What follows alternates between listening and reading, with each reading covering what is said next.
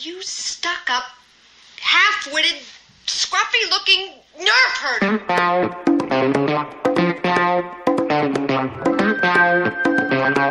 Who's scruffy looking?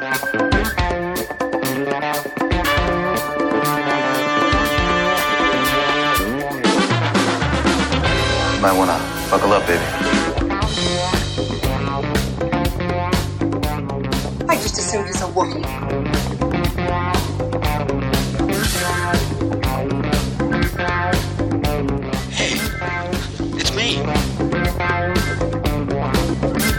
Everything you heard about me is true.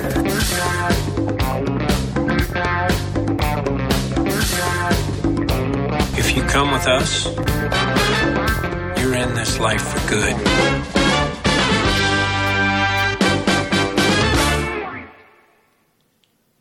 Ladies and gentlemen, here we are, July 29, 2019, episode 79 of the Scruffy Looking Podcasters.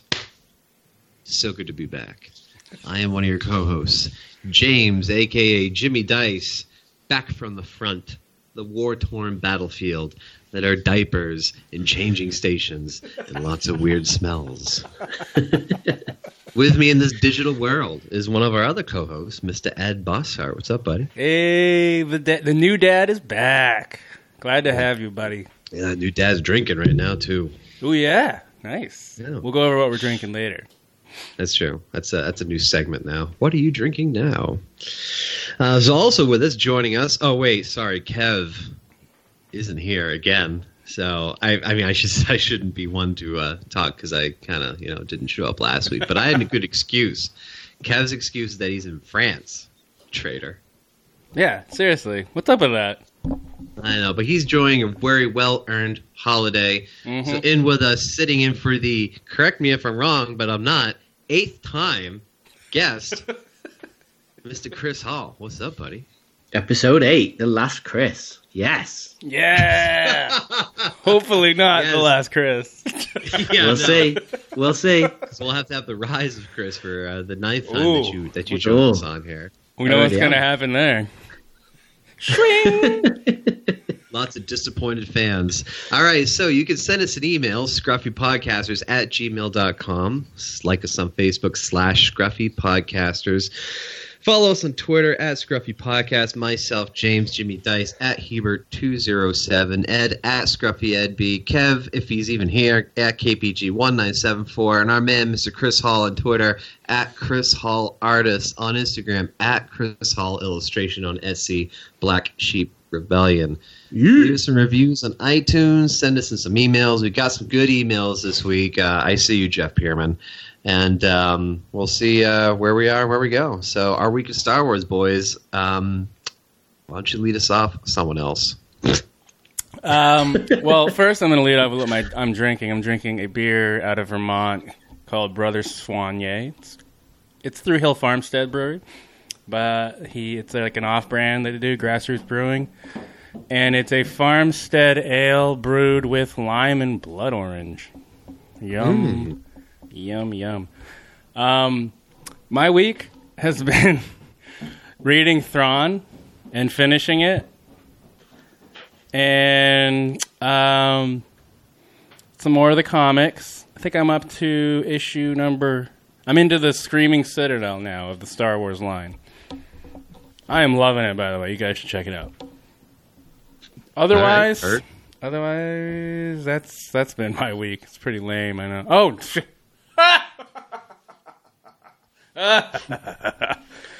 something I didn't tell you guys. Kev's gonna be doubly pissed about. for No, missing. you Oh, didn't. oh, I did. You didn't. I fucking did. Oh, Another. he, pulled the, he pulled the trigger on Maul. you motherfucker. Wait, wait. Paul? Wait, Yep. you were talking about it last week because you really liked how his cape was when he was dueling Qui Gon the first time in the Yes, desert, That's right. which was a very cool scene. We're, and for the listeners that don't know, I'm talk, we're talking about the sideshow collectibles, well, Hot Toys, essentially. Um, Darth Maul Kev is going to be pissed at you. that I definitely purchased.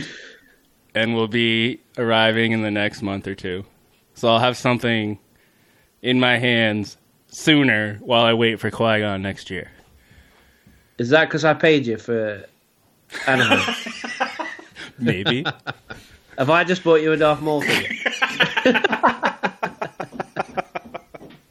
Ooh, uh, wow. All right. We're t- and uh, for people that don't know, Chris paid me for Anaheim Star Wars Celebration lodgings. So I should probably do that. it's money laundering, essentially. Yeah. It's true. Well, James, we yeah. If you're gonna go the whole time, sure. I know. I gotta That's still up in the out. air. I can always pay you back if you decide not to. Oh, that's assuming I even pay at all. I might just go and say, "Fuck it, you're just going to pay for me." Uh, All right, maybe. All right, maybe that wouldn't happen. that would be a So- scruffy looking way to do it. That would be pretty scruffy and pretty shady, which you know I'm all right with. Um, I guess anything else, Ed, for your week in Star Wars? That is it. Uh, I guess I'll think of now that I've had a chance to clear my mind of question. Um, I had a child, and that was amazing, wonderful experience. Little girl Bernadette, and uh, immediately, right away, started taking photos of her with my little BB-8 uh, puppet that I got over at Celebration uh, a couple months ago. It's been great. It's been crazy, and somehow throughout all of that, I uh, had Thrawn Treason emailed or emailed me, uh, mailed to me from Amazon because I bought it months ago and just completely forgot about it, and uh, read it in about four days. I think just like little bits at a time. She'd be quiet, she'd be calm, and I just like kind of nestle her in my arm. I was like, all right, I can get through to like 15, 20 pages of this thing. Um, so yeah, can't wait to talk about that. That's really exciting. That's pretty much been my week of Star Wars. I'm trying to figure out, and we maybe somebody out there can help me. What's a good way just to buy Rebels? Is it just straight up the DVD, or is there like a deal that I could get somewhere? Should I try buy it used? I kind of want to just have it because I can't. I'm at the point now where I don't want to bother waiting. Don't want to bother wait for it to show up on a streaming service only to have it taken away, like Clone Wars on Netflix. That was fucking great, and now it's gone, so you have to buy it or subscribe to Disney Plus or whatever. Yeah, see, I have I have Clone Wars on Vudu, so all the episodes streamable from Vudu. Um, I don't know if Rebels. I'm looking now. I don't see it on Vudu. Mm. Yeah, Rebels might be a Blu-ray thing if you really want to have it. Ugh, I know. What a pain in the ass. Having the physical copy, fuck that. no, no, it's great. Physical copies for movies, absolutely. TV shows, nah, Yeah. nope. Just couldn't do it. But yeah, that's my brief but fucking crazy week in Star Wars. How about you, Chris? What's up with you, man? Well, it turns out I bought someone a uh, Darth Maul uh, hot toy, so Also, that was the transaction that happened, that occurred. pretty pretty epic. Pleased about that. I hope you like it, Ed. I hope you like it. Um, Thank you, pretty quiet, pretty quiet one this week after last week's mammoth birthday extravaganza week. Happy belated Um, birthday, by the way. Thank you very much. Thank you very much. Um, I did. I've been working on this really cool commission this week. Um, a guy that contacted me through Twitter, um, who's in the 501st, wanted me to do a portrait of him in his Tie Fighter pilot gear. So Oh, nice. I've never done like an actual 501st person. Do you know what I mean? I've always done like stills from the movies or like characters and stuff. So that's really cool. That's Is- turned. I just just finished that like about an hour ago before we started recording. So Very cool. Nice. Pretty pleased with that. Um, So he's holding his helmet, I assume, or something? no, no, it's him in his suit, but he's like doing like a really cool Oh, okay. Oh, Gotcha. pose, and it's got like his his number and his call sign on the bottom and stuff. So I did get a. Um, my son went to a birthday party. Um, what day? Uh, at the weekend, and I needed to get a present uh, for the party. So I was like, went out last minute, and we've got these cheap like bargain shops over here called B and M Bargains, and um, I managed to get a. They'd got in there, you know, the TIE Striker from Rogue One. Yes. hmm So it's three and three quarter inch scale, reduced from thirty pounds to six pounds. So I was like, oh, I'll, I'll nab one of them for this for the birthday party for my son to take. And then I was like, do you know what? I'll get one as well for my son because it's only six pounds, and they're, they're in quite big boxes. So I'm like, take them to the counter. These two big TIE strikers, and then obviously someone that I work with walks through the door as I'm at the counter, loaded up with these toys, like fully on brand. but but get caught out in public buying these uh, TIE strikers. So that was quite awesome. that was quite amusing. That's awesome. So where have you set? Do you have it set up anywhere yet, or are we going to put it? Uh, no, I gave it straight to my son, and he's been loving it because he's got the um, oh, what's the rebel ship from the U wing, Oh, the U wing. Yeah, Yeah, U-wing. Mm-hmm. and they've both got like new Nerf guns on the bottom of them. So he sets them up and like fires them across the room at each other. And Oh, cool, man. Nice, Aw, yeah, he's well awesome. into it. nice.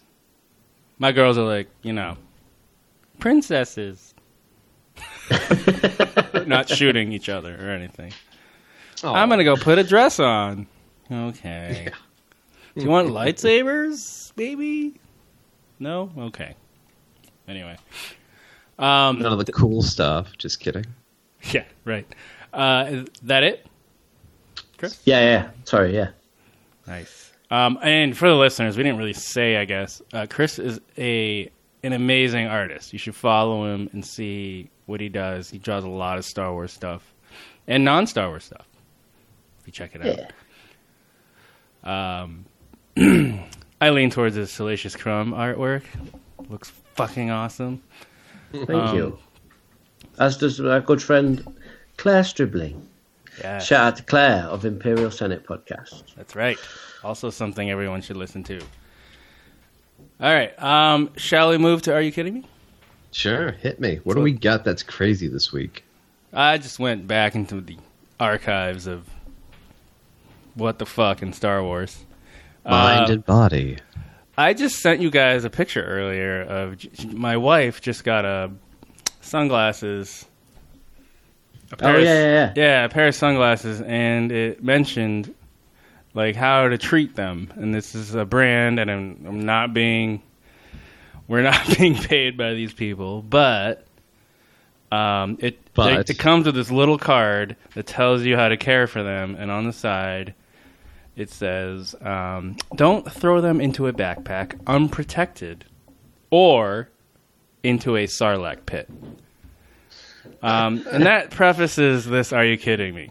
So this is going to be about the sarlacc pit. Here we go. Are you kidding me? A surprise, to be sure, but a welcome one. Also, for the, those that don't know, this is a segment where we take anything in Star Wars that makes one say, Are you kidding me? "Whoops." Are you kidding me? There we go. Failed that one a little bit. There are a couple weird ones in there. So uh, this one is about, like I said, the Sarlacc, and it's about the sounds it makes. The Sarlacc sounds were made by combining the noise of hissing alligators with with this is where it comes in the rumbling tummies of the film crew after a pizza for lunch. what? Yep. Who would have thought to come up with that shit? And this is Really? from the Star Wars Absolutely Everything You Need to Know book. Yeah. So they took the rumbling sounds of the crew after eating pizza for lunch, or after said after, yeah, and uh, combined it with alligators. And there you go. That's brilliant. That's Are Ben you Burton, kidding me? Yeah, that is Ben Burtt, probably. Yeah. What a fucking genius, that guy. You know, I can really uh, thinking about it now. It's like you know, I could kind of see where I can get the alligator from that noise, or alligator noise into that. Oh yeah. That's that's pretty friggin' awesome. Interesting. Stomach gurglings though, like who the fuck would think it's like, oh yeah, this is a great idea. Record it. Like, can I just get a snapshot in time of these like three guys with like mics like taped onto this like super overweight dude's stomach, being like, come on, come on, Charlie. You gotta fucking eat more. As they're all right? sweating in the desert. Oh yeah, sweating. It's Or like, no. I can't eat anymore. It's like, God damn it, eat another piece of pizza, Charlie. We need that sound. In retrospect, yeah, they're not out in the desert. They're just editing at the end. But uh, yeah, Studios. that's that's like the the one we did before about George Lucas's cough for Grievous. Like, really? Oh. he was sick, so we recorded his cough, and there you go. That's George Lucas coughing. Brilliant. So good, so good. So that is the uh, Are you kidding me? pretty funny. We love the uh, uh, Sarlacc Pit, don't we, Chris? Yeah, yeah. I used to love it before I got it tattooed on my elbow, and then I hate it.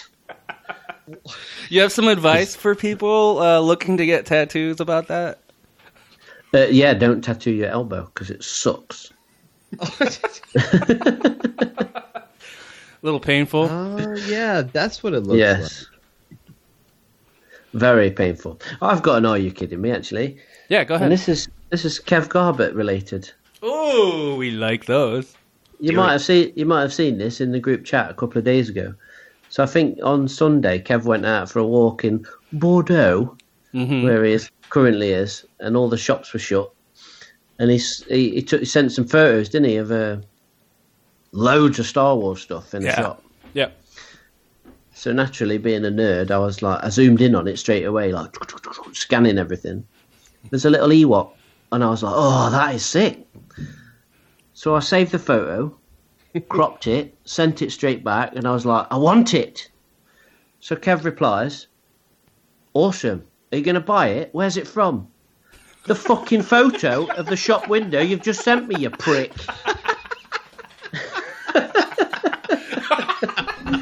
Classic Garbett. Oh my god, I laughed out oh. loud. That was hilarious. I think he even sent the like "do it" gif of Yeah. Sheev. Yeah, he's like, "Buy it." Oh, it's so beautiful. We love Yeah, him. you know, well, he's on vacation. You can't really. He's probably he's probably hungover from all that French wine. Photo you sent me, a cock. Yep. All right. Um, so let's move to the news. There isn't really much. Uh, there was one thing we forgot to mention last week. My bad. Uh, Kevin Smith apparently talked to IGN and apparently was on set for episode 9 with JJ talking to him and was like they were talking about like going on in the room where they were filming the final scene.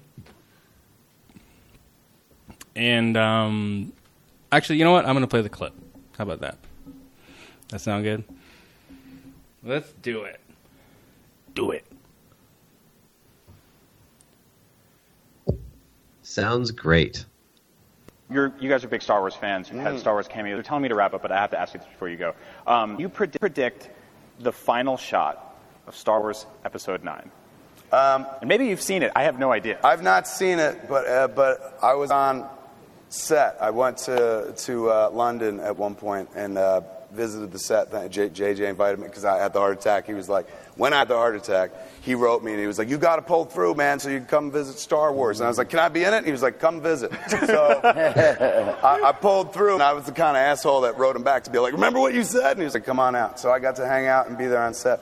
And there was a scuttlebutt about a set uh, there on, on at Pinewood, a big set that they were like, "You have to see this. When you see it, it'll melt your mind." And I was like, "What was it?" And uh, they're like, uh, "Ask JJ." And so I asked JJ. I was like, "They keep telling me I should see the set," and he goes, "Don't." I said, "Why?" And he goes, "It's the last shot of the movie." so I was like, "Well, now you now I really want to see it." And he goes, "You don't want this spoiled. You want to be in a theater when this happens. Trust me." And then other people on the crew were like, "Bro, I wish I hadn't seen it. I'm glad I did."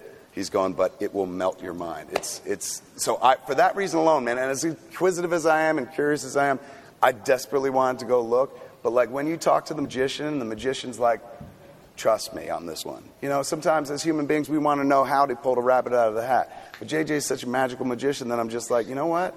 Do it. Trick me. I'll, I'll wait and get tricked. Even though I could have seen what it was, I was like, I'll sit back. I, I, I like your plan. He's never let me down so far. So it's there. I, I, there are people in the world that know what the last shot is, even if the movie's not fully cut together at this point. I'm not one of them. I think that's beautiful. There you go. How does that make you So- feel? Um, well, as it turns out, I did see the final shot, and it's all these wax figures of Alex Guinness all over the place. He's like, Rey, so good to see you again. and then that was it. It Alec just ends. Guinness. She's a Kenobi. Yeah. Thank That's you pretty for cool. thank you for pulling through when Kev's not here on that. That's good. Yeah. Somebody, some asshole has to. Ooh, I don't know, man. That's pretty. I don't know. I, every every time I hear a celebrity say like, "Oh, I just saw a piece of the script and I cried," or "I just saw this and it blew my mind," or "I saw this and I wanted to freak out," it's like, ah, come on, how much did you really see? Like, is this like all talk and all hype? I mean, in this one, I I, I probably do believe he did like see that because he wouldn't just make up that kind of shit in that much detail. But Well, my I mean, question is, what could it be that makes your melt, mind melt? the last two movies he cried, right? Mm-hmm. Or Solo and Force Awakens. I can't remember Yeah. if he did the Last Yeah. Jedi, but uh, yeah, he has been known to cry. Which, I mean, who wouldn't? But still, I'm surprised he didn't have that kind of story this time. That's the only thing. But uh, I, it, it makes me excited. I mean, I can. We've we're not going to bring up the spoilers now, but we've talked about some spoilers about what the final act could be, and I can imagine what it would be. Sizzle, sizzle. uh, can we spec? Uh, are we speculating? Or no, no, no, no, we- no, no, not yet. Not- well, Ah. should we? Yeah, yeah. We're this is the topic. Fuck Is yeah, it? we're- Are we bringing spoilers in? No. No. Okay. All right, all right. Go ahead then. So it's, it's so he says it's a set. Yeah. So it's obviously in order for for it to people say it's going to blow his mind. It's got to be something that he'd recognise, isn't it? So it's got to be something. I can't imagine it being something new, and he instantly know what it is to blow his mind because you just walk in and be like, "Oh, that's that's new, isn't it?" Right. And not you would you'd be like, "Oh, that's cool," but it wouldn't melt your mind, would it? Do you know what I mean? I think there's got to be like some kind of emotional connection to whatever it is. So I think it's something that we know that's significant. I don't think it's a person. It's got to be a set, hasn't it? So it's got to be mm-hmm. like a building or a place or something that Yeah. we recognise, like That- the Lars Lars Homestead or the throne room or Yeah, Death Star. Yeah, yeah, yeah. Or Jedi Temple? yeah. Yeah. Any? Yeah, that would that would blow my mind. Holy fuck! Stop it. I mean, Gungan has- City. Yes. Gungan City. It's all underwater. What the fuck? Giant fish What? everywhere. Where was the Junk last scene Shop. film SeaWorld? Watto's. No, Watto's like on the street now, man. Yeah. Doesn't If, have a shop um, anymore.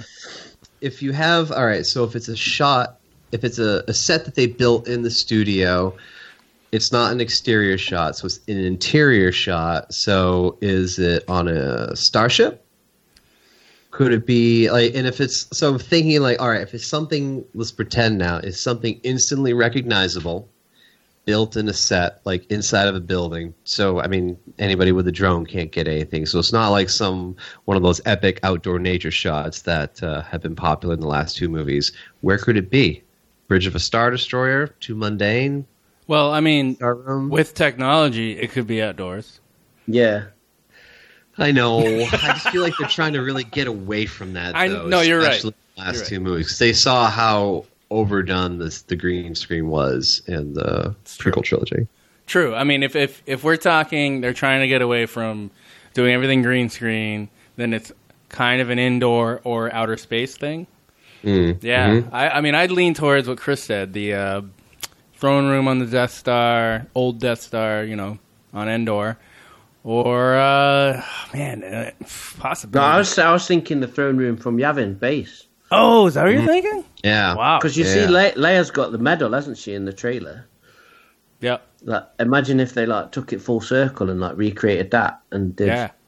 Ooh. Leia's handing that- out medals at the end. Chewie finally gets a medal, yes. or she gives her son his dad's medal.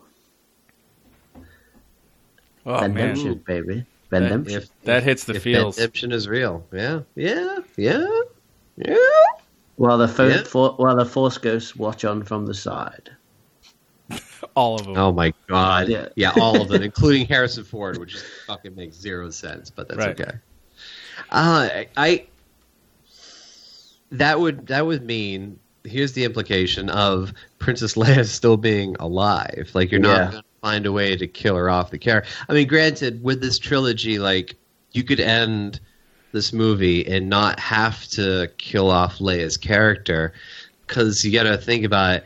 Any trilogies that happen after this, they're they're going to definitely not have it written in. Yeah. No, it'll be an older Daisy Ridley playing as Rey, and the new character's coming back like 10, 15 years from now. Like that would be a real easy way to write that off. Mm-hmm. I can't see Leia surviving this. I mean, I, I don't think they'll kill her off. You don't think they'll kill her off, and you don't see her surviving it? No, no, sorry, I fucked up there. I don't, I don't think they'll kill her off. I think she'll, she'll be. I think Leia will be alive at the end. I think that's. I think that's a really good point. You know, it's too predictable because everyone's Mm. being like, "How are they going to kill her off? How are they going to kill her off?" They don't.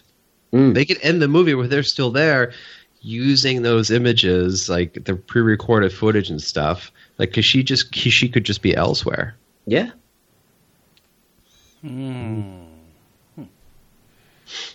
Yeah, I, So I don't. I, th- I think there's a lot of ways, and obviously we've talked about execution, and I think that's the biggest thing with Leia, uh, the character. I would love to her to live on, um, but if they find a way to end sadly her character in a great way, I'd be all right with it, obviously.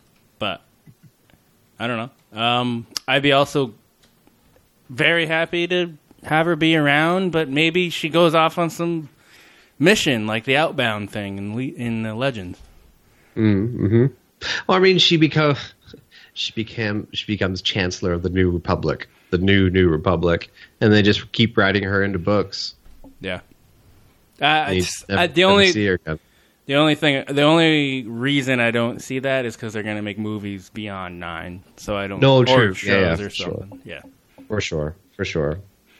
and especially with Thrawn implications as to what could happen. The recent book, Thrawn Treason, recent implications that could they could pull in as storylines beyond Episode Nine. This is, this is huge. It's huge. Let's calm down. We're not there yet. So this, if this, if this was on green screen, this set, do you think it could be like the Lars Homestead, and we get the final shot is like Rey, like Uncle Owen and Aunt Beru at the end of Sith? Why would she be there though? I don't know. Because she was visiting her dad's place. Oh no, fuck's sake! unless No, it was that Ben, unless it's Ben. Ben survives, and I don't know, lives his goes to there to live out. Self exile? Yeah, Maybe. I see where you're going though, like back to the origin, like a circle. Hmm. yeah. Because it, imagine that being the last shot, like someone looking out Two to the twin sunset. Yeah, it's it's all the feels, isn't it? Yeah. JJ JJ loves that shit, doesn't he? Yeah, I think the twin suns thing would be a real, uh, not predictable, but real tasty way to end it. Yeah. But didn't they just do that in Last Jedi with Luke? Well, Luke's demise, a sunset, anyways. Yeah, with like a bird in distance, and I'm like, wait, are they are they focusing on in that like that speck in the sky? And then he dies. I'm like, oh, wait, what? Yeah, no, yeah. I'm just saying that that was my experience when I first saw it. After Yeah, that, but- I loved it. Right, right. But I mean, they did, they did like do the sunset closing image for him, anyways, not for the whole, Yeah. you know, movie ending. But I interior, I think it's got to be on a spaceship. Ewok Village. Ewok Village. We're gonna get dancing Lando, clapping Lando again. yeah, It's right. entirely possible. No, they do that, or they. But this, this, I was thinking the the Millennium Falcon cockpit with like our new our new action adventurers in the seats, but we've kind of already had those shots in all the promo pics. That wouldn't melt his mind though, would it? Because it'd just be Hmm. like it just be like, oh yeah, it's the cockpit. It could be any shot of the movie. You know what would melt his mind? Is the Ewok village plus Yub Nub. Yub Nub's alive. Bring it back and make it real. Boom. And it show Ewoks like eating humans and Yeah, that's too real, I know. Um If they can't show a goddamn pork being eaten, come on. True. True. That looked like a great that looked like a tasty pork. I'm I mean I'm pro pork. Don't get me wrong. But that pork on a spit looked really really good. I'm pro tasty porgs. Those porgs are just very tasty. You think? I One mean, it looks so. tasty, but who knows? Yeah. Could be could be absolute trash. Well, we'll see, Kevin Smith, if you're right. If the final shot is melt your mind or not, I don't know. I'm sure it is. I mean, it doesn't matter. Whatever the final shot is, it's going to be mind mind-bogglingly crazy because it has to be. It's the conclusion of a trilogy of trilogies. Like the final, the end. This is it. Do you think? So do you it's gotta be think? Do you think George Lucas was consulted more on this? Oh, I don't know. I think they the consult. finale. I bet they consult him like on a lot of things on the daily, like just random Yeah. stuff, being like, "Hey, uh, can you tell us what you would do here?" Or "This is kind of our idea here. What would this character do?" Or "What would you think if we if like this did this did this? Does that make sense with your you know original plot and will?" The fact Uh-huh. that he shows up on set for all the movies, Solo, Rogue One, Yeah. all the recent ones, like that shows you there's probably way more going on behind the scenes than you think Mm. with Oh yeah. communication with him. I mean, like with any big project like that, especially with someone with his, uh, you know, history with it, um, you would always want to have that person there as a consultant. Like even on, you know, like no- normal projects that we do, like stuff that I do at work and things like that. People who are retired but worked on this really big project, they're always kind of brought in for contract just to be like, "Hey, is this doing us right? Do you remember? Was this the original process or thought with this?" Because a lot of the original ideas may have been like lost and forgotten over time, and like original points may not be coming through the way their their original intent. I'll say. Yeah, and I'm okay with that.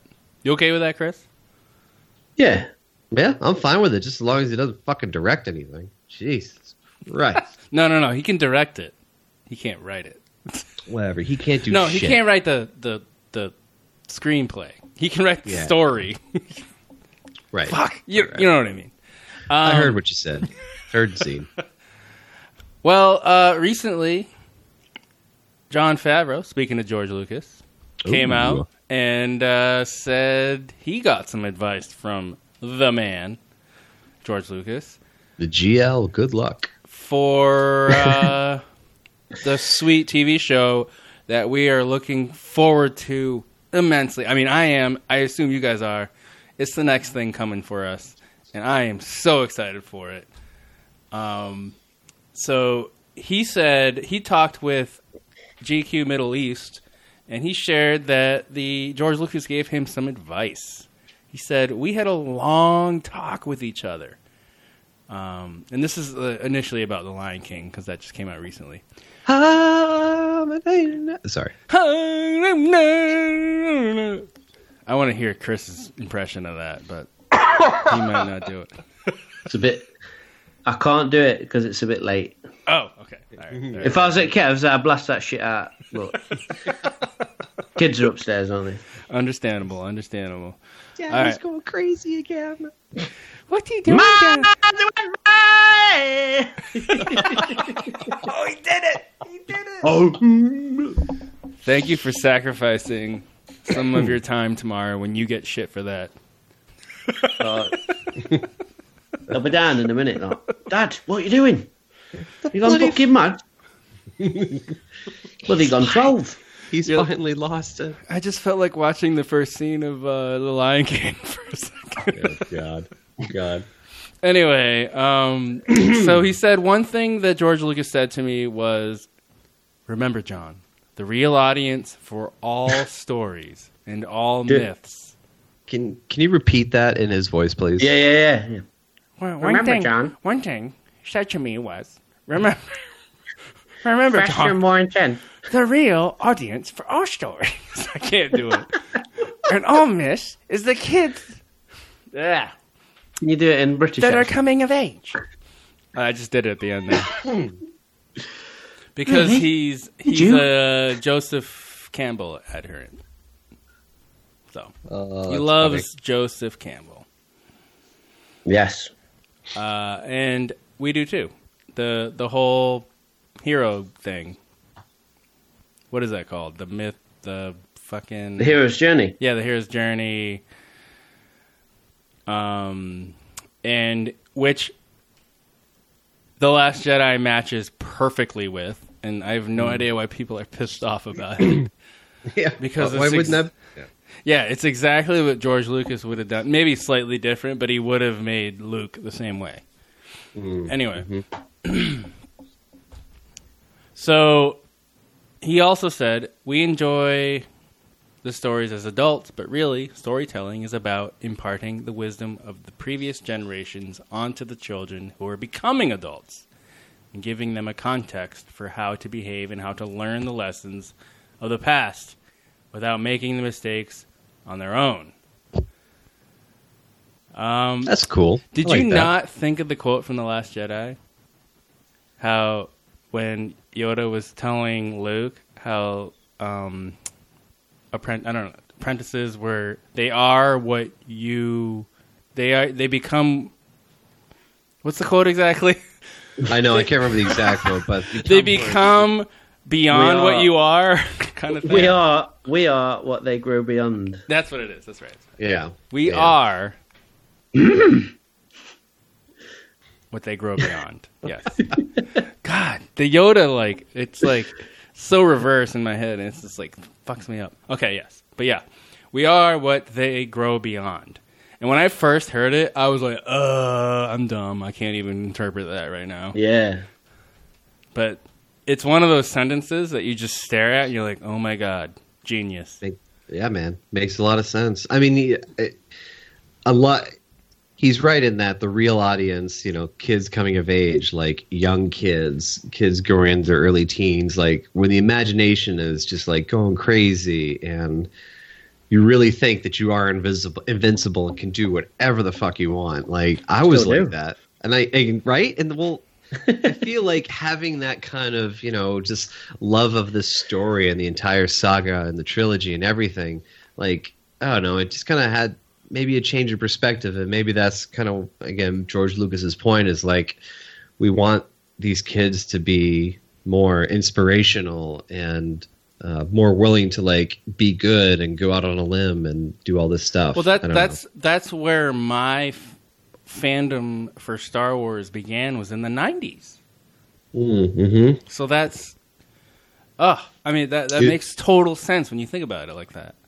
Yeah, it was after the original trilogy was out, and there was by that point like a really good amount of quality extra content available through like comic, like the, the Dark Horse series comic books, Zahn. and like all the book, and yeah, Timothy Zahn, like all the books and stuff like that, and more the video games. Like you had the X-wing PC game and the TIE Fighter game. Oh my god, best ever. Um, yeah, so it was like all the shit that we grew up with. So you know, it makes sense that George would want to tell John, like, listen, this this is now a whole new direction, something new for Star Wars. Just remember, like, inspire the young minds of tomorrow, because then that'll just keep this whole thing going forever. This is how, this is what makes Star Wars last forever. Shit like this. Well, uh, speaking of children, um, Hasbro toys, toys, toys.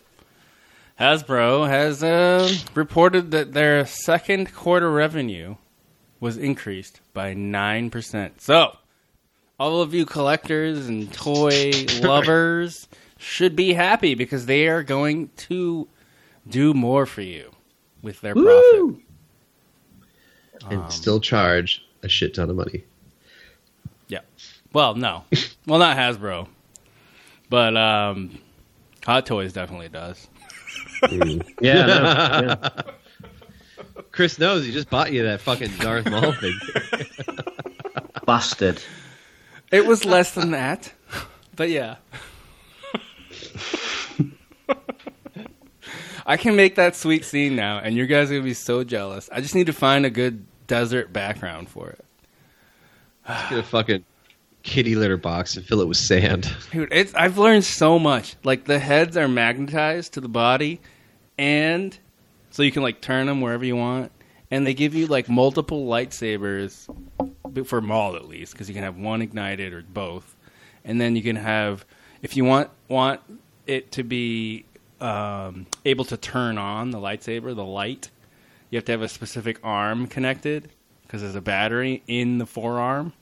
Oh Oh, I've yeah, I've watched YouTube videos and it's fucking awesome, and I can't wait. See, this is the shit, folks, that like keeps us children. I don't know, man. This is all healthy, good shit, man. I love it. Yeah. Love hearing about. it. yeah, it does. It keeps you happy, keeps you living. It's good. Yeah, man. I mean, look at all like the toys and shit that we just collect over the years. It's awesome. We still play with it. Mm-hmm, mm-hmm.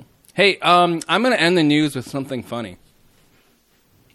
And um, we we've talked about this this guy on the podcast before, and it it came up more prominently lately because of Star Celebration when we saw that parade of um, ice cream makers going through.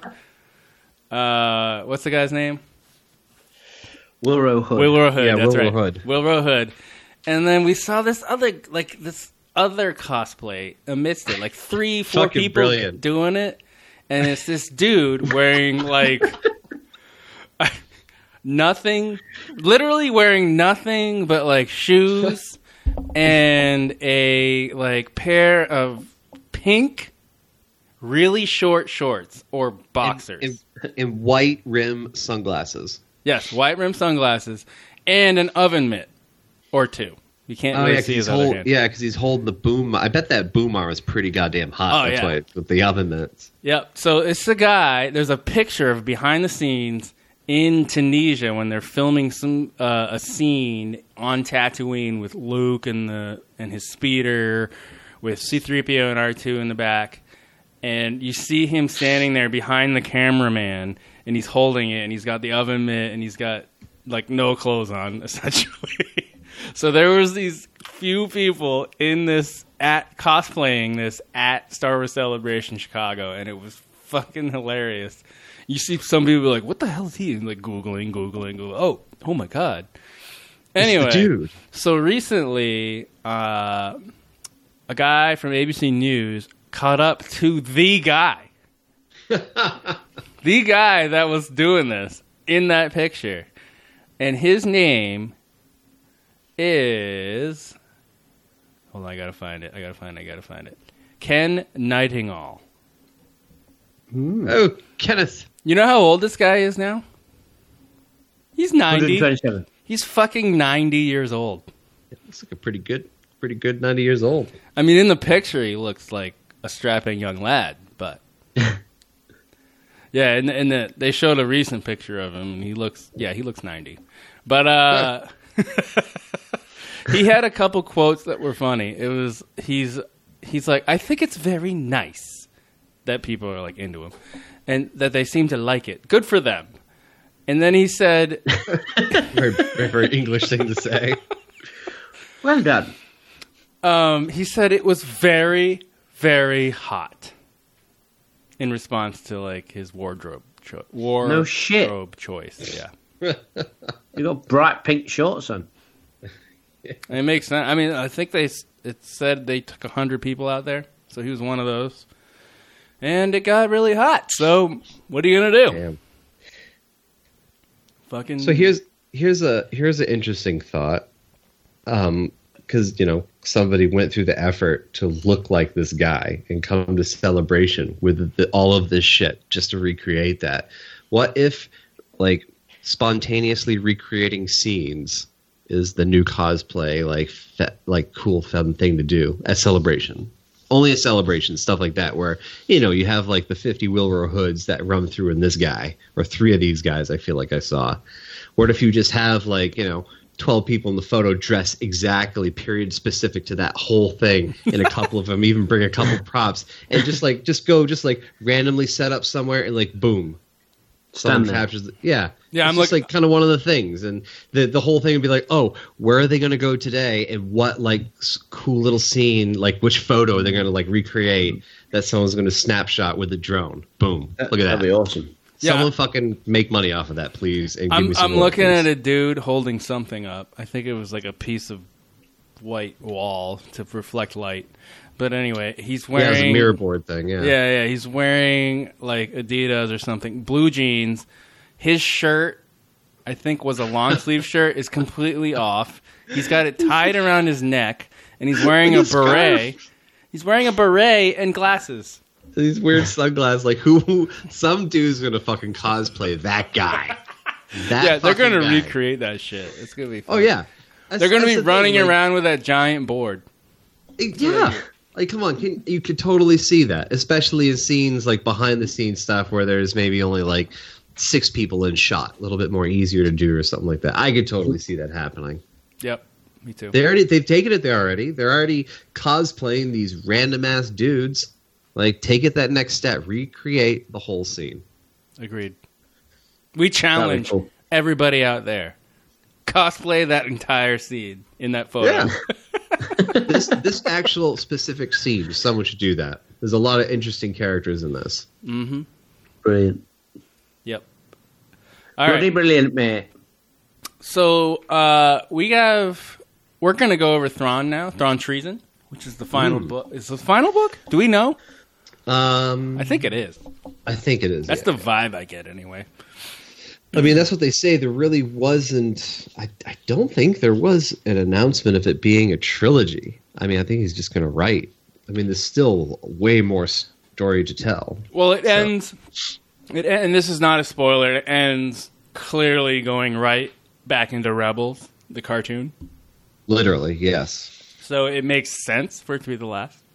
Mm. Um, and it all explains why he was away from Rebels, the cartoon, for a while.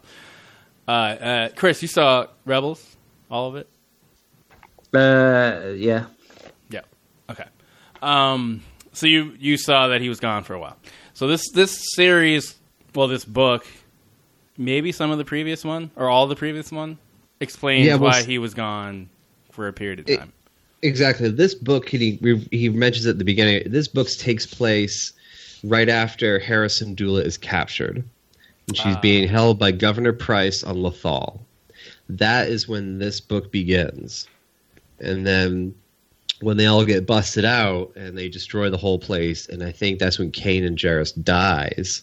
That's when Thrawn comes back, and this is when. Spoiler um, alert. Oh, sorry. I mean, come on. If you haven't fucking seen Rebels yet, go fuck off, right? Um, that's when he dies, and then this book ends because like Thrawn's back on the scene. So No, he doesn't die. He's going to be one of the Force ghosts at the end of Rise of Skywalker. yeah, exactly. We'll see that bastard in there. Um, so the book it, it brings a. So Well, you wait, wait, wait, wait, wait, wait, wait. Um, what do you got? Keep going. Keep going. Um, so we have this and emails next. Um, I think we're gonna hold off. Uh, we'll see what we got time for. We'll yeah, we'll see what we got time for because Yeah, I- we have think I three be- emails. I can be pretty quick with we this. We got really long. one- No, I, I want to talk about it too. I'm, I'm I am all about Thrawn treason. It is so good. Oh, heard, heard. Um, so we're gonna throw up a spoiler warning in case you plan on reading Thrawn treason. So yeah, 'cause um, it just it just did literally come out. So yeah, a week ago. So, You So going in deep? Yeah. Alright, I'm going for a piss. So Chris doesn't read things without pictures. And so we're trying to get him to read the comic at least. and comics. But we're trying to get him to get into comics. Oh, fuck all. So anyway, here's a spoiler alert. Once more, the Sith will rule the galaxy, and we shall have spoilers. All right, so James, go ahead.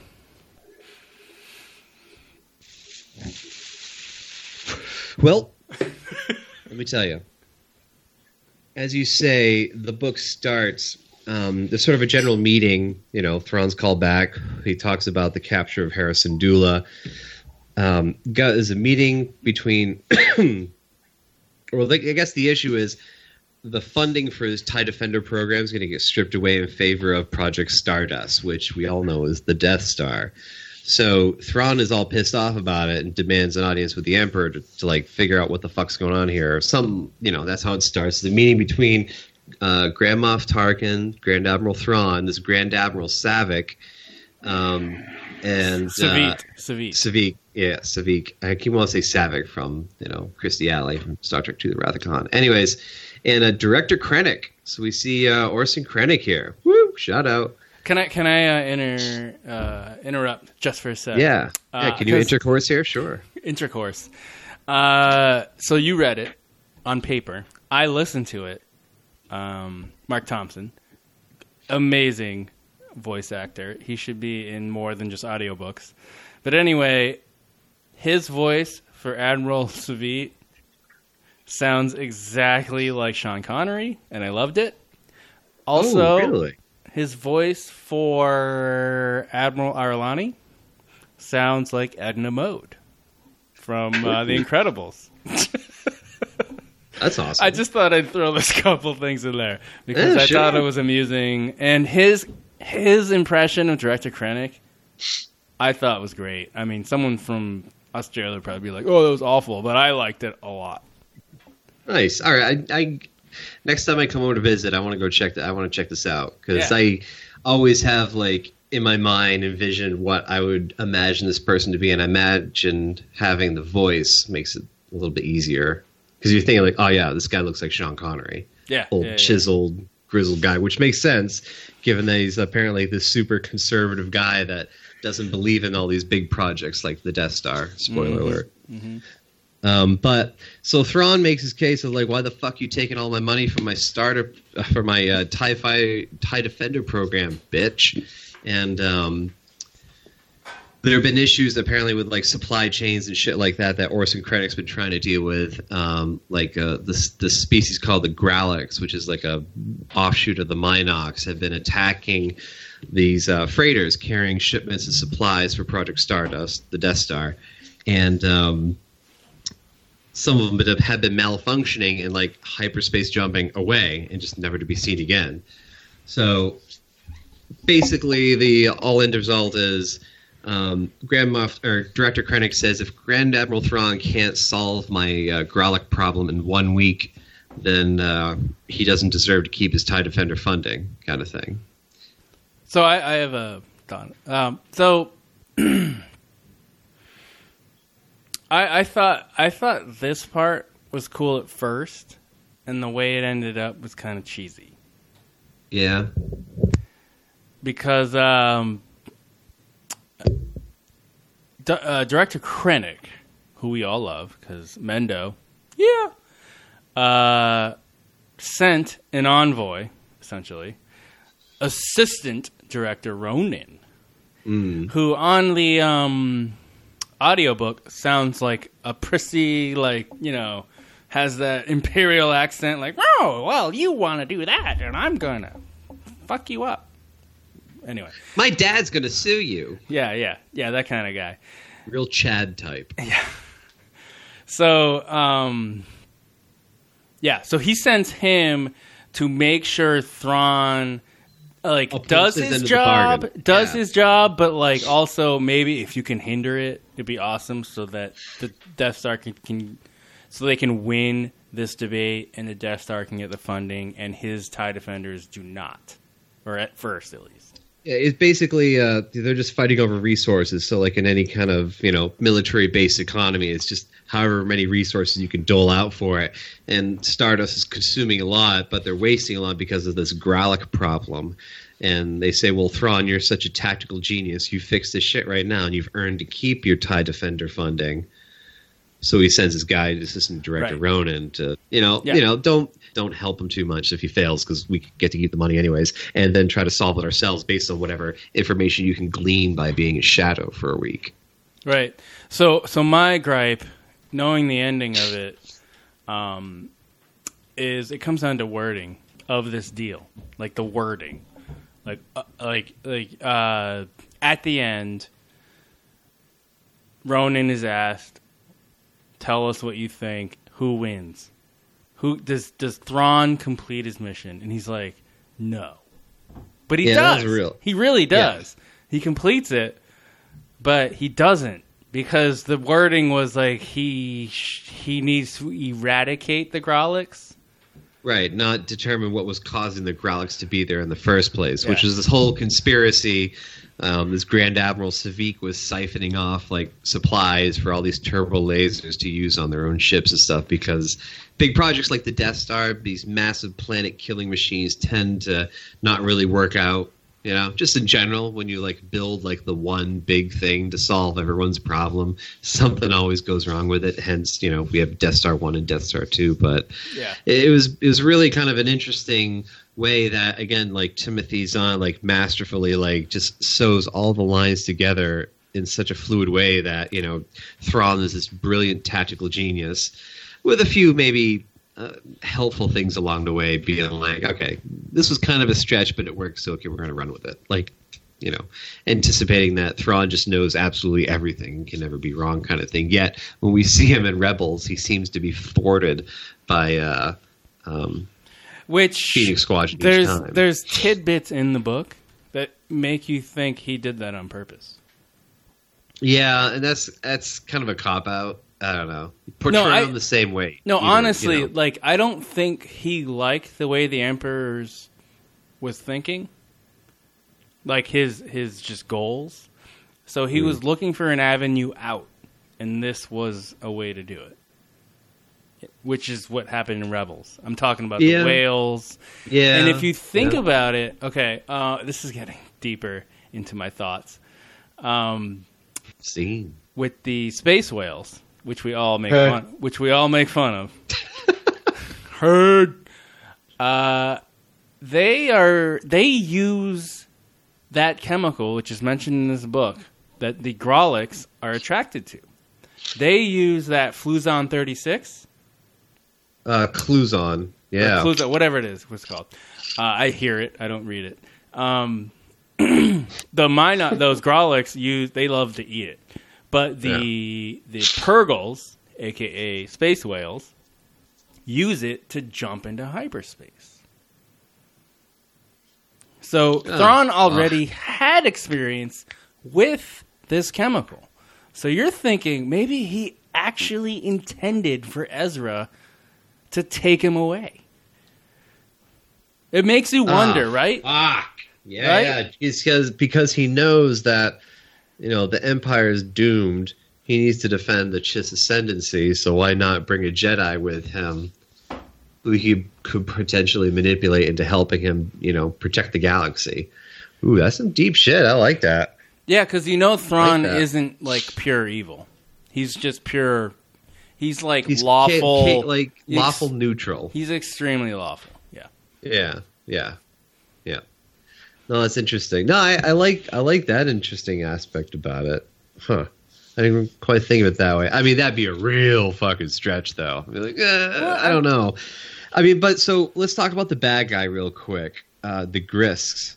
Um, oh, that's a so- huge. Okay, so Chris, have you heard of these Yo. guys? Who? The Grysk. No. They're the bad guys, the antagonists in these in these Thrawn trilogy books. Um, They're like the Borg of Star Trek. The Grysk. They're like from Grysk, from far yeah. away. They're not like exactly like them, but they're from far away. You don't know much about them. Do we do we know what they look like? Describe They them to me. They describe them in the book. They kind of look like narrow faces, like facial tattoos, and they ins- sort of inspire through, like, coerce through fear rather than just through sheer violence, kind of thing. Like, they're like the Yuuzhan Vong in the old expanded universe uh, books. You know, galaxy invaders just looking to subjugate and enslave. every- Invaders! Sorry. Bit of Iron Maiden for you there. so I, I I don't know if they're trying to set these guys up. And there was an article earlier. Um, Screen I'll rant. Try to, yeah, thank you. Um, who was saying like, are they setting up the bad guy post episode nine? I don't know. That that'd be a big be a bit of a stretch. I think it'd be more realistic to see a continuation of the Rebels cartoon with just Thrawn and Ezra, and they take care of the Grysk thing, like way off in a Yeah. separate book series. They have to team up. Oh, Thrawn Yeah. Ezra team up. Boom. That's like a that's like a Anakin Thrawn team up that we saw, but like better. Yeah, yeah, that would be pretty cool because Ezra would probably be about the same age as Eli Vanto, Mm-hmm. Mm-hmm. which would be kind of cool to see the two of those interact. You know what I mean? Like, could that uh, that's got to if if Timothy Zahn's going to write another Thrawn book, it's going to be it's going to be what happens when he and Ezra go fucking shooting off into the willy wags. So those that now, don't did they take? Well, sorry. Sorry, go on. So those that don't know, Eli Vanto is a prominent character in the first book of this trilogy, where who Thrawn pulls under his wing. He was a cadet. Yeah, he recognizes his abilities in seeing in in recognizing patterns within data, which which correlates to like everything in the military and life. So like mm-hmm. obviously an amazing person. And brings him up under his wing and then puts him into the Chiss his he's a Chiss. His own people He, s- yeah, he sends him back to the Ascendancy to this Admiral Ar'alani, who was just mentioned on like one page at the end of the first book, but is featured prominently in this book. Mhm. at the Um, boat. At the- Yep, that was uh, that's really cool. So he's sort of like a again like he's an Imperial, right? All Imperials are quote unquote bad guys, but he's not a bad guy. Right. Not So every pretty- not every Imperial's bad. They just they fight for peace and justice. You know, you got to think like most of them, like with all cases, you know, everyone's driven by fanatics. You know, there's always people who just like, listen, man, I just want to do my job and bring peace to my little corner of the universe and call it good. You know. Especially when they don't know that their emperor is a dark lord of the Sith. Yeah, it's- yeah, it's usually a, a downer right there. Minor factor. Um, so, anyways, so we have the Grysks here. They're invading the galaxy first. You know, because it was mentioned that they tried to sneak in by Batuu during Thrawn alliances when we were talking about that book with Vader there. So they were there pre Clone Wars era and early on original trilogy era, and now they see them in this like very core sector of the Empire, like starting to exert influence, and then start because what happened was this Grand Admiral Savit was uh, siphoning off all these supplies. The Grysk came in and started siphoning off of those guys, so they Yeah. basically took over this little pirate it's operation. like a tertiary fuck up. Yeah. Yeah, yeah, wicked tertiary fuck up.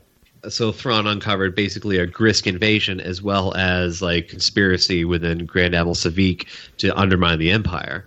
Um, and throughout all this, like Admiral Ar'alani and Eli Vanto are on the um, was it the Steadfast? Oh gosh, I can't remember Yes, the name of the ship. Yep, you're thank right. you. Uh, the Chiss warship under the command of Admiral Ar'alani, and um, they're there. They have their own like subplot lines and stuff like that. Um, but you know they hand, help handle the Grysk threat, and coincidentally, come meet Thrawn and them at the same time. They're chasing the same Grysk warship inside uh, Imperial space. Um, the the whole thing was really cool. So in the end, Did you they like it? I loved it. I thought it was great. I, I liked it a lot better than the Thrawn alliances. Alliances I felt was really hard to follow at times. Um, I had a hard time meeting, um, like trying to check out like, um, just trying to like stay stay on target with all this shit. And just trying to figure all this stuff out. Like there were a lot of things going on at once, so it was pretty it was pretty rough. But with this one, like it was clear, it was concise. They they didn't introduce like too many like cool little like um, um, teasery bits in it, but they did interject like uh, a couple references. You know, there are twelve Grand Admirals, which was old Yes. canon. Now they Yep, do. yep. So there are only 12 Mhm. Um, the YT twenty four hundred freighter that was Dash Rendar's from Shadows of the Empire video mentioned. game, but Yep. that was mentioned, but is already in there because it was featured in one of the episodes of Rebels. Um, and then uh, Captain Pellaeon, he commands the Harbinger, so we were introduced to him as an awesome character. Okay, so that that's a Um, huge thing. Okay, so he was first introduced in canon, actually in Rebels. So um, Correct. Yeah, in that Rebels, final 'cause they mentioned it in episode, one line. yeah, one, line. He's like Captain Pellaeon, pull in your star destroyer somewhere or whatever. I don't know what he told Yeah, him. he was But, committing the Harbinger. but like when I heard that, I was like, what the fuck? Like every kid watching it was like, whatever. But I was like, What what, the hear? fuck? Uh, Do that again. Pa- Captain Pellaeon. No, do is your a- reaction again. What the fuck? The fuck! Yeah. So in in the Heir to the Empire trilogy and beyond, right? Every Right. every Zahn like, Star Wars book. loyal guy. Yeah. Yeah. everyone knows Pellaeon. He was always Thrawn's number two guy. And maybe as like you know Commodore Faro gets transferred somewhere else or whatever, but um, Pellaeon now again becomes his number two guy. Yep. Like to the next like book series with, excuse me, Ezra, Thrawn, Pellaeon, like all this shit that's going to be happening. I'm very excited about. I can't wait to see it go down. Well, like in, in Legends, he was uh he commanded the Remnant, the Imperial. the Remnant. Imperial Remnant. Oh yeah, it was. a Yeah, he was super prominent character. Uh, also very like into Admiral Daala, the Tassi Dala, which was Ooh, another great yeah. EU character that I'd love to see brought in at some point. Um, maybe it's Her, again too her wait wait wait Soon. wait. Her dad is canon, I think, from Tarkin. soon. No, it's Isard. Oh, you're right. I started. Thinking You're, Isard. you're right. I'm thinking Yeah, I yeah. Yeah, Isard. Um, Apologies. 'cause She was the, the intelligence. Yeah, yeah. Armand Isard, Armand, something like that. I always kept thinking Armani. But anyways, um, yeah, this book introduced the Grysk as still like a major threat to the galaxy. So again, we're left with Eli Vanto still with the Chiss. Um, this assistant director Ronan, Krennic's number two guy, now also with the Chiss. So he's just not going to Yeah. show back up to work, and everything's going to be all right with that, which is like whatever. But um, that'll be interesting. So clearly, there is a lot more story to tell there, and I really, again, feel like this this is going to tie into another book series, and this is how we're going to bring Eli, um, not Eli Vanto, uh, Ezra Bridger back into it. Like I think we'll see another Rebel series where they're out there, but then they're fighting the Grysks. That's why we never see Yeah. Ahsoka Tano. Like her and Sabine, they're all out there and fighting. You know, because that's why we never see, hear about them afterwards. It's always just Hera Syndulla we hear about, like an Alphabet Squadron uh, in in the Aftermath series, because Ahsoka Tano and Sabine is out there with Ezra Bridger and Grand Admiral Thrawn in a new Rebels series. Yeah, and and Chris, if you did not know, Thrawn, this trilogy, um, brought to us that the Chiss, which is the race of Thrawn, um, have been navigating throughout the unknown regions by using force-sensitive female children, Mm. Chiss, because they, for some reason at a young age they have this ability and they can they can navigate in the unknown region because everything's fluctuating i guess. Like it's hard Yeah, to it's navigate all- it's not you can never do fixated. It, yeah. yeah yeah. It's it's it's it's dynamic? Yeah that's the right word right? Anyway Mm-hmm. um, so you have to like constantly change as you're traveling in light speed um, and in the book vader actually does it for the chimera anyway so there's a force element to it too. So like with Thrawn meeting Ezra, like it's just gonna. I just think there's a lot of factors, like with his knowledge of the force and that third sight or whatever. I think Yeah, that, that's what they call it. They call it third sight. It's like the premonition, the ability to see things before they happen. That's why Vader could do it. Yeah. And the Chiss children have it genetically between eight and like late teens, early twenties, and it fades away, which Yeah. is very interesting. Is uh, is Sheev involved in any of this? he uh, as far as we've read he doesn't know about them but um, we from what we've read in the books the translation for the name of these children is skywalkers Fuck off. yeah that's canon yep Yep. It's very interesting. Listen to that sigh. It's ruined it. It's fucking ruined it. Well, I I mean, it makes kind of sense because they're trav like they navigate for all that they they have to have one of these these these child these children yeah, these kids like on their ship to navigate for them. Like they don't Yeah. use computers; they use a literal child. And the, are the kids all right with that? Is it are they like prisoners or something? Yeah, stuff? I mean, I mean, they're they're like a- they're the same no- race. There's no, there's no Societal pedo shit going on, is it? No, no, it's like a job because they're super protected. Um, Yeah, I mean, but then yeah. also, but then also they're like Ralph too, like part. no, no, like the just like the whole culture Chiss is treat 'em like right. complete like loyalty and like values. like and, it's a religion. It's awkward. Yeah, yeah. They they, yeah, like they every- treat him everybody really well. a Role to protect their species and everything else, and they have this gift, so they're of this high regard. But at the end of it, they one of the girls who I think has an affection to Eli Vanto. So you notice her name was Vanya. Yeah. All right, hold that thought. So, so she tells Eli Vantos, like, listen, if it looks like we're gonna get captured or whatever, you need to kill me. Like, I cannot fall and like suffer, like With you the know, Grysk. Do this Yeah. exactly. So it's like that sort of high regard shit of like you, no one's allowed to like you know you have to protect them. So her name was Vanya. I wonder if that's the same Vanya who's the cosplayer Rattle and Burn that we interviewed at Celebration because she's a Super Thrawn fan. She's a Mhm. Super Thrawn cosplayer. We have her interview on our Facebook page, um, and she I'm pretty sure she knows Timothy Zahn pretty well because she sees her at like every single show. Yeah. I wonder if he like took her name to like use it in there. It'd be interesting to ask. Ooh, should get her on here and question her about this. that's a great question. yeah. Wow. Because she's a super. Because it's not uncommon for authors to take super fans, their names, put them in books. Stephen King has my mother-in-law's first name in one of his books because he had her in one of his classes at the University of Maine when he taught English there. Like authors will take you know people from they that they know they want to like honor in some way. Maybe I wonder if that was on purpose. Which I Well, think is Claudia Gray did that for Christian Harloff in her book Bloodline. Yeah, When, yeah. when she made Harloff minor. Cock. Sorry. yeah, I know, I know, I know.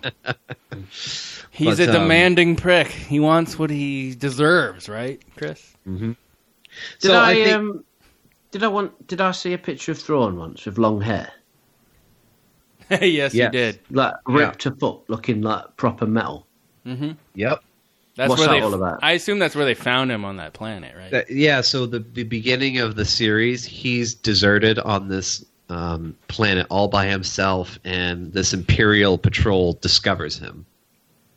Right.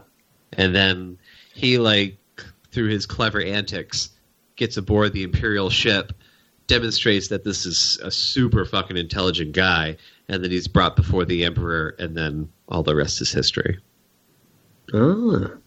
But turns out he was there on purpose and wanted to be discovered by the Imperials because the Chiss ascendancy, his his race, his government, has an interest in learning about the Empire and like what's going on in the other part of the galaxy, just because they want to make sure that if they're stable, they're protected. If they're crazy warmongers, they need to be, you know, defending themselves. So there's that sort of ulterior motive of them sort of like inserting themselves in via Thrawn to try to like figure out what the fuck's going on. Are these people a threat to us? And how can we protect the galaxy and et cetera, et cetera. Has it got any Gungans in it? No. Millions. Blue blue Gungans, blue skinned Gungans with red eyes. that would be so weird. Boss So, yeah, that's- for the that's- win. That's Thrawn Treason. Uh, really enjoyed it. Really loved it. Again, just really great. Well, okay. by- So um, I I loved it way more than the first two. Like like if the first one was a five out of ten, if it was, the second one would be like a three out of ten. mhm. The third one would be like an eleven out of ten. It was crazy awesome. Like I I was glued to it the entire time. I think Yeah. because you got all that character development out of the way, development out of the way, and it was like Early, just fucking action. Mm-hmm. What's See, on the, the cover? fir- What's that? What's on the cover? Oh, I'll show you. It's uh, I think it's the Emperor and Thrawn, right? It is. So that that brings me to more of what I'm going to talk about. So That's in- the next one. Yeah, in the epilogue, it it goes over it it it shows the scene of Sheev and Thrawn talking to each other, and you Yeah. get the Yeah. general vibe, and it's from Sheev's stand, uh, point of view, and he has no idea what Thrawn's loyalty is, because Thrawn is he's got his loyalty to his own people, and he's got his official loyalty to the Empire. Which, as when you go through the book, he won't break his loyalty to the Empire. Like he won't do it, but he will kind of bend it. You know what I He's mean? Like he, Well, he's he'll let him get away with anything because right now he is a great asset to the Empire. he's a huge asset. Yeah. And there was one there was one point he mentioned too, like um uh where is it? Uh if Thrawn committed treason against the Empire, he would surely die. If he was loyal to the Empire, perhaps he could be persuaded or manipulated into treason against the Chiss ascendancy. Yeah. And then, and then again, from the Emperor's point of view, another intriguing thought, thought, one that would require additional meditation. But then now he focuses to the Lothal rebels and the young Yeah. Jedi Ezra Bridger. Yeah, Ezra like takes up his entire attention at that point.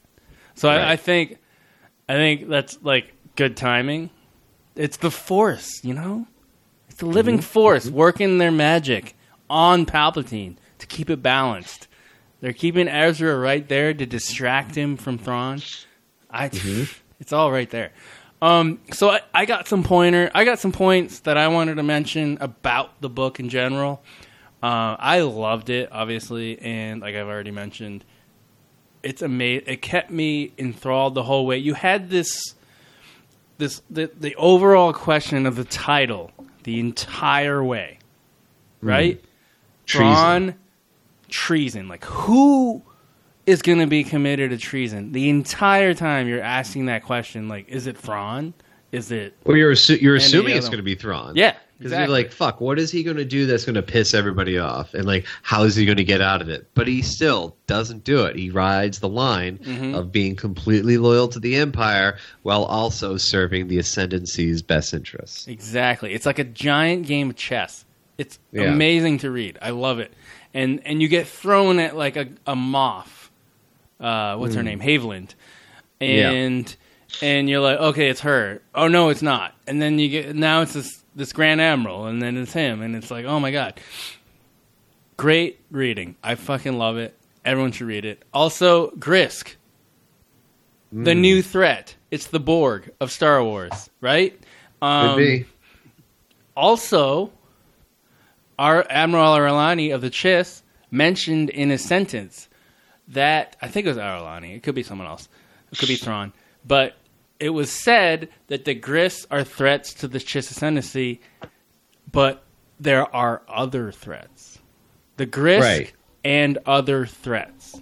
That's how the sentence was worded. There's other threats out there in the unknown Right. regions. So there's fucking like unlimited. I mean, that could that could also been like very rhetorical as well. Let's be like, there's always going to be a threat out there for it. But I mean, I I, I don't It leaves it see any issue with them like phrasing it this way because you always have to leave it open for another plot some other Mm-hmm. way, you know, time down the line. But I mean, great book. I mean, I just, Yeah. that's why I was talking about I want to buy Rebels again because I want to rewatch all that shit. Yep. So, um, unlimited threats out in the unknown regions. Lastly, the fucking this is this is big for the Empire. I like if you like the Empire, you dress up in the five hundred first. This is this gives you a lot of ammunition for love for the Empire because this book gives you a great sense of like the different departments within the within a star destroyer. You know what I Mm, mean? Like yeah, like yeah. like like sensors, weapons, and like they, it tells you their their leaders within the departments, and then sometimes below them, and uh, It gives a more description of the hierarchical structure. yeah, the command structure of the ship, their relationships within the command structure of the ship. Yeah. And Thrawn, it actually has a couple scenes where Thrawn observes this skill and lack of skill, and like tells his Commodore, which was uh, Faro, I believe. Commodore Faro, yeah. Yeah, yeah, yeah. And like tells her, "Oh, well, you need to see if this person's up for promotion and this person needs more training." Like he is like on it as a Yeah. Grand Admiral, which is crazy. And that's why and- that's why his troops love him so much. Oh yeah, and that brings me to my to my next point, which is which is troop loyalty. He has like the best troop loyalty in like the empire as a whole. Like everyone swears to him because he's proven himself like tenfold to them. It's crazy. I, I No, eh, yeah, he he really like he inspires like the loyalty in his men. That's just really awesome and what what he's really looking for. Because there was a quote um, that uh, that Savit said about Pellaeon. Um, it was that uh, he was described as a good officer, but never had the degree of personal loyalty Savit liked in his subordinates. Right. Whereas like maybe he just didn't inspire it where Thrawn really inspires it. And then you see clearly, you know, Pellaeon goes to Thrawn's side at the end with the Harbinger, and then you see it at the Battle of Lothal. Mhm. Um, at the very end of the latest season of Rebels, so it's like, yeah, Thrawn is a super inspiring guy, and that's what made him such a great bad guy. Yep. And good guy. Bad good guy. I think good guy, but whatever.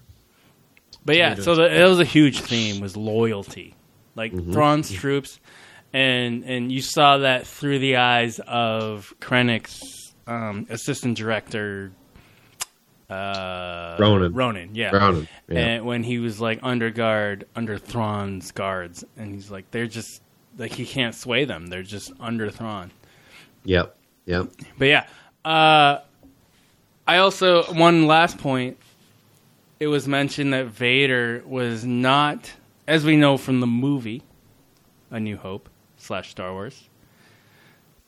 Vader is not all for the Death Star. So uh, it was mentioned in the book that he was actually pro more the Tie Defender, Right. Vader, and the Star Dreadnought class. Yeah, the Executor Super Star Destroyer. That's what he's all into. Exactly. So that was Yeah. mentioned in it, and so that's like you know kind of a a prologue to the uh, ex- Executor, ex- ex- whatever it is. Yep. That is fu- that fucking Destroyer. awesome. Yeah, and I uh, it's so cool because they would have been building it at that point, and it would have taken them that long up until Empire Strikes Back for them to finish the goddamn thing. Yep. Love it. Oh, super cool, man! I can't wait, man. More content. Give me Yep. more things. Agreed. Agreed. So yeah, I'm. That's all my points. Cool. So you boys like it, yeah? yeah, we do. We do. We love it. That's fine. I, I would give it like a solid eight out of ten. Shit. Cool. Are you serious? So, yeah. Are you kidding Eight out of ten. All right. All right. I go higher. I loved it. You can't give it perfect, man. Because then what if something better comes out? I'm going nine. Then you're fucked. All right, nerd. Cool. So Thrawn's from the EU, isn't he? Yes.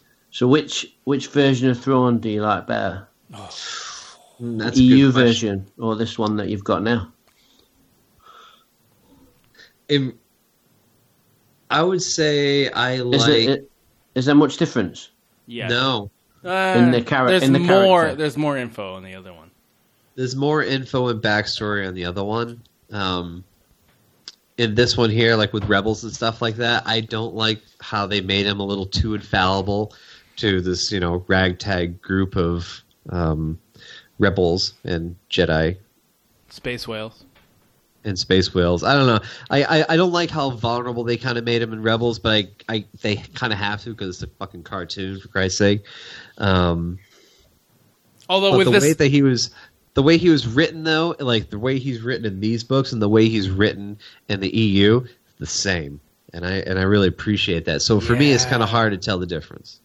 yeah, and And I, it's, the it's the same guy, isn't it? Right.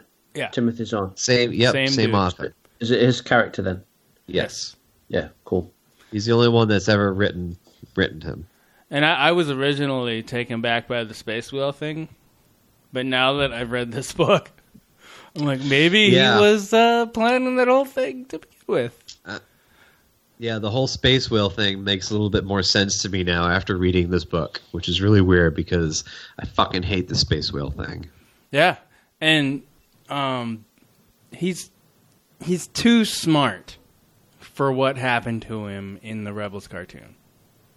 Just Way too smart for that. Yeah. Like that had to Yeah. be his. Like what happened to Thrawn in Rebels had to be what he planned. It had So does he? Where where are we then in this in the timeline? for So Rebels this book- or No, for this book.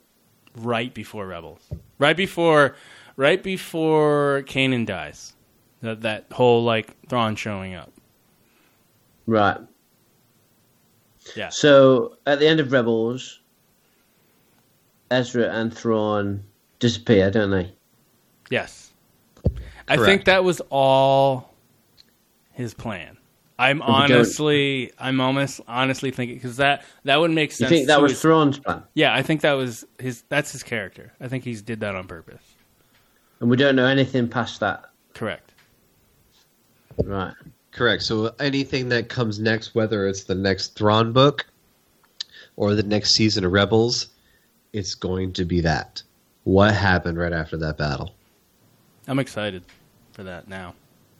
And and one another key part of it, and I, I mentioned a little earlier, Chris, is with at the end of Rebels, um, we see like the time lapse forward where we see Ahsoka Tano and we see Sabine, and Yeah.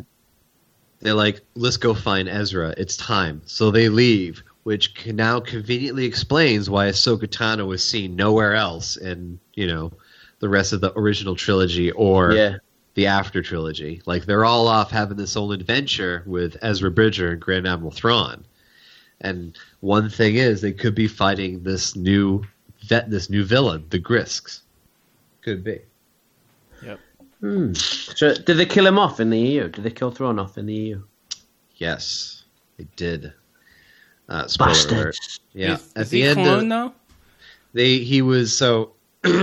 just real quick, Chris. They, He was killed at the end of the Heir to the Empire trilogy by his bodyguard, whose species that they like betrayed the Empire, betrayed, et cetera, et cetera. Brilliant. You find out in a duology of books, like Fucking hell, what have I 15, done? 20 years later, he cloned himself, but then Luke Skywalker and Mara Jade killed the clone. Who? Yep. It Yep. was amazing. Mara Jade, Luke Mara Jade's- Skywalker. Yeah. Well, okay. she marries him at the end of that. I've heard of that guy. He's All right. alright, he is. Let's move on to email because I think we're gonna do one email for the last ten minutes. Sure. And uh, Nathan and Kelly, we will get to your emails next week when Kev is back, and we can um, fully absorb your Porg love.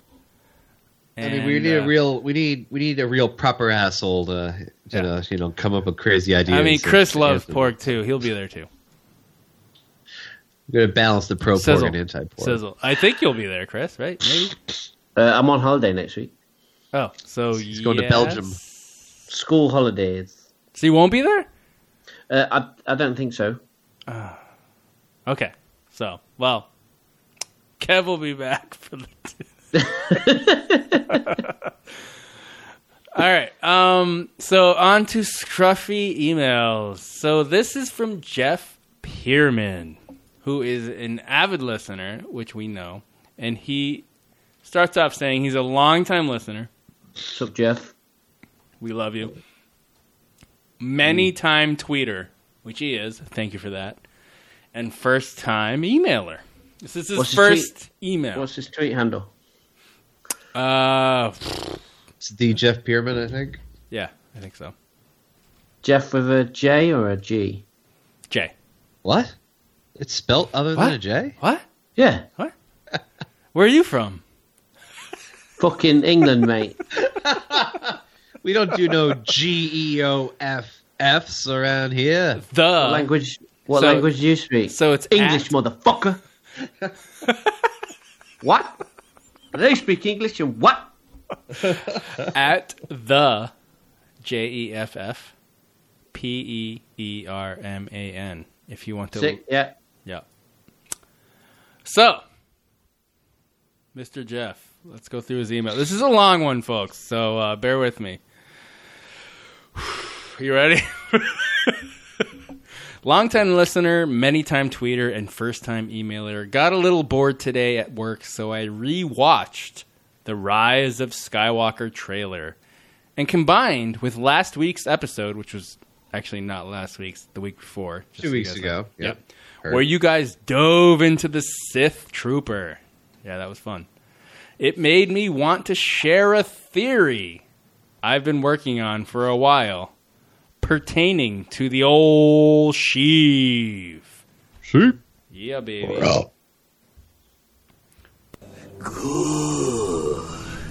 This could get long, so I apologize in advance.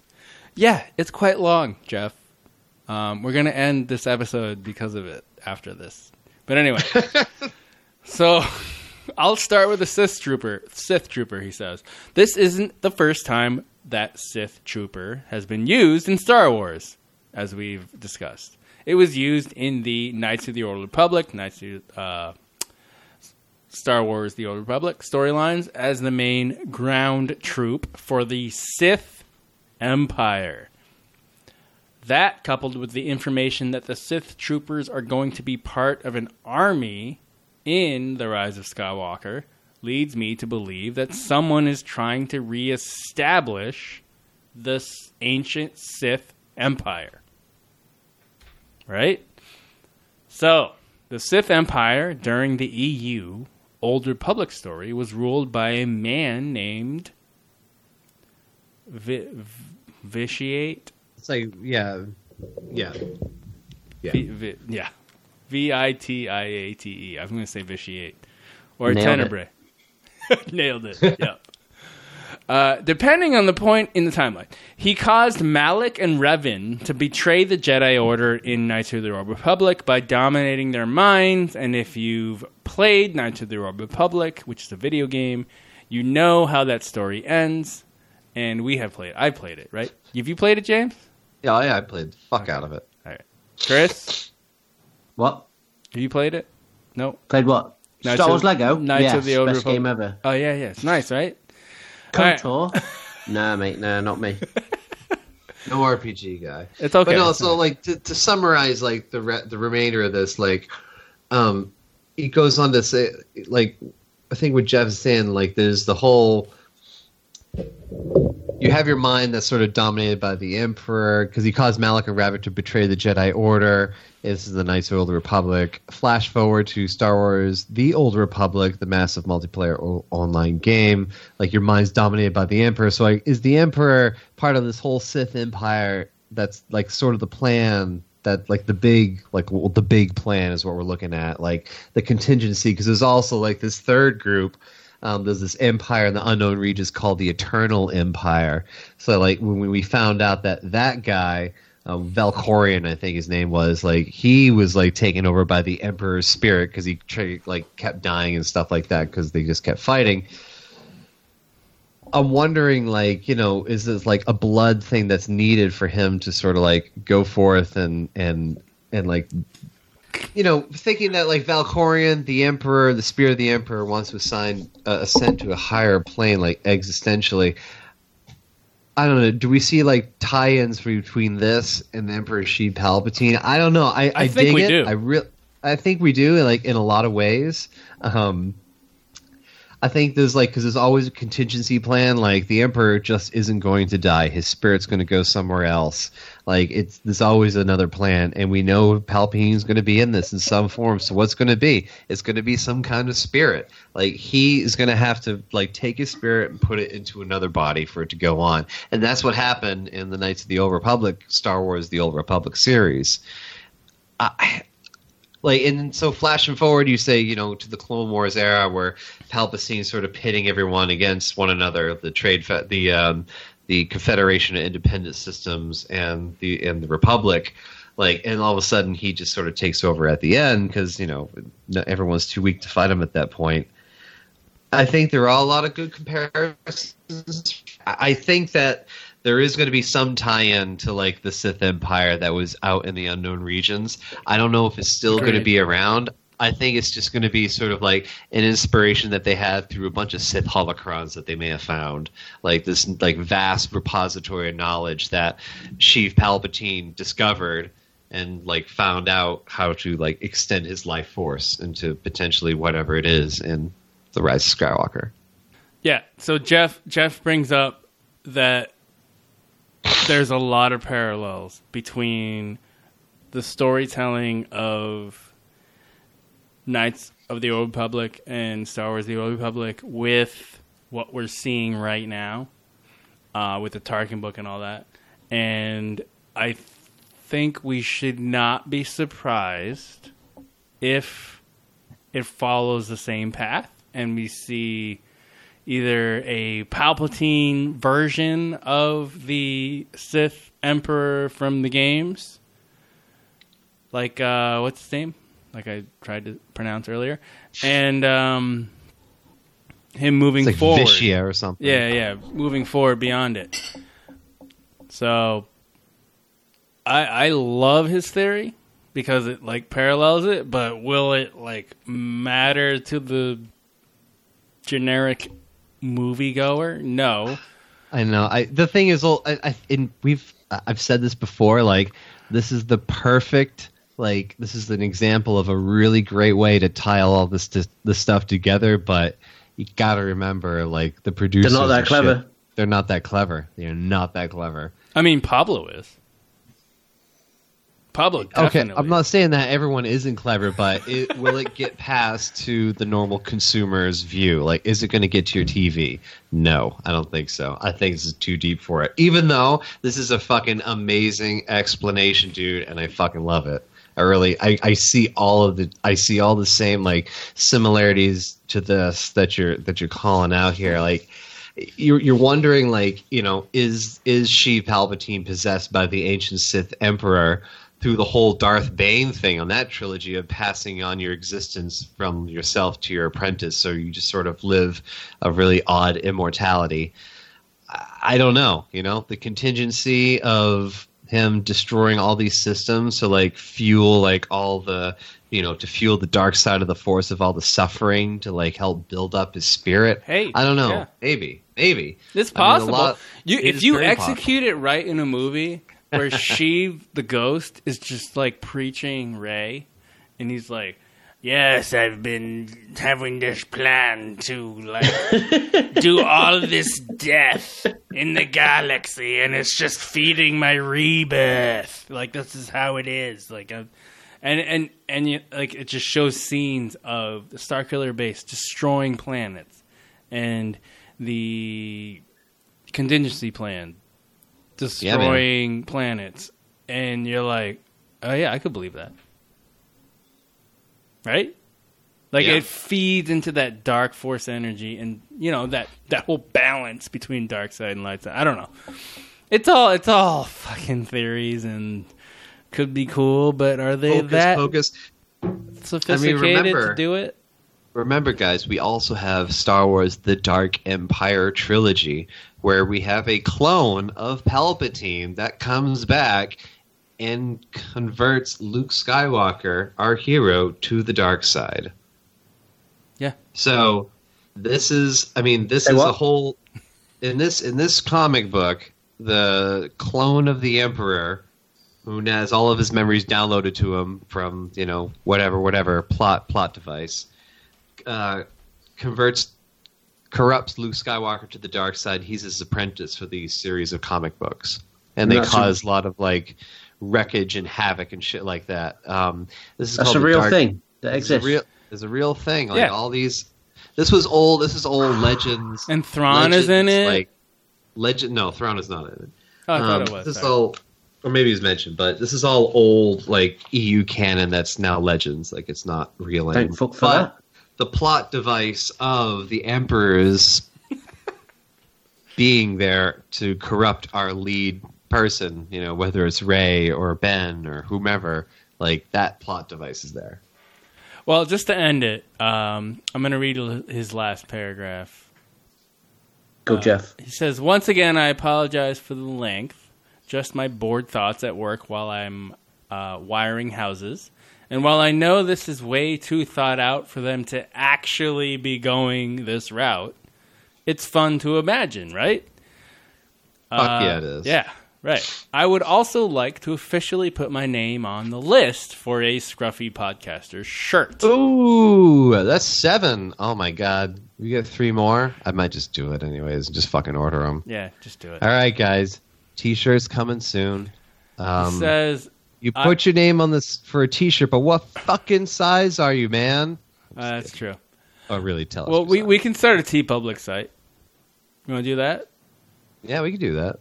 Yeah, we'll we'll we'll figure something out. We'll do something. We'll we'll do something. We'll do something. Um, I hope all of you are doing well, and may the force be with you. P.S. James, Thrawn Treason comes out on the twenty third. Ah, I know. So this is timestamp July 18th. Sorry for taking so long to get to you, but yeah, dude. So I had forgotten that uh, I had ordered this book, and all of a sudden I was like, "Oh, the Thrawn book. Did I order that?" And all of a sudden it just appeared on my doorstep. I'm like, "Oh yeah, I did order and pay for that already." Like, what the fuck is this thing I'm getting from Amazon? I have no idea what it is.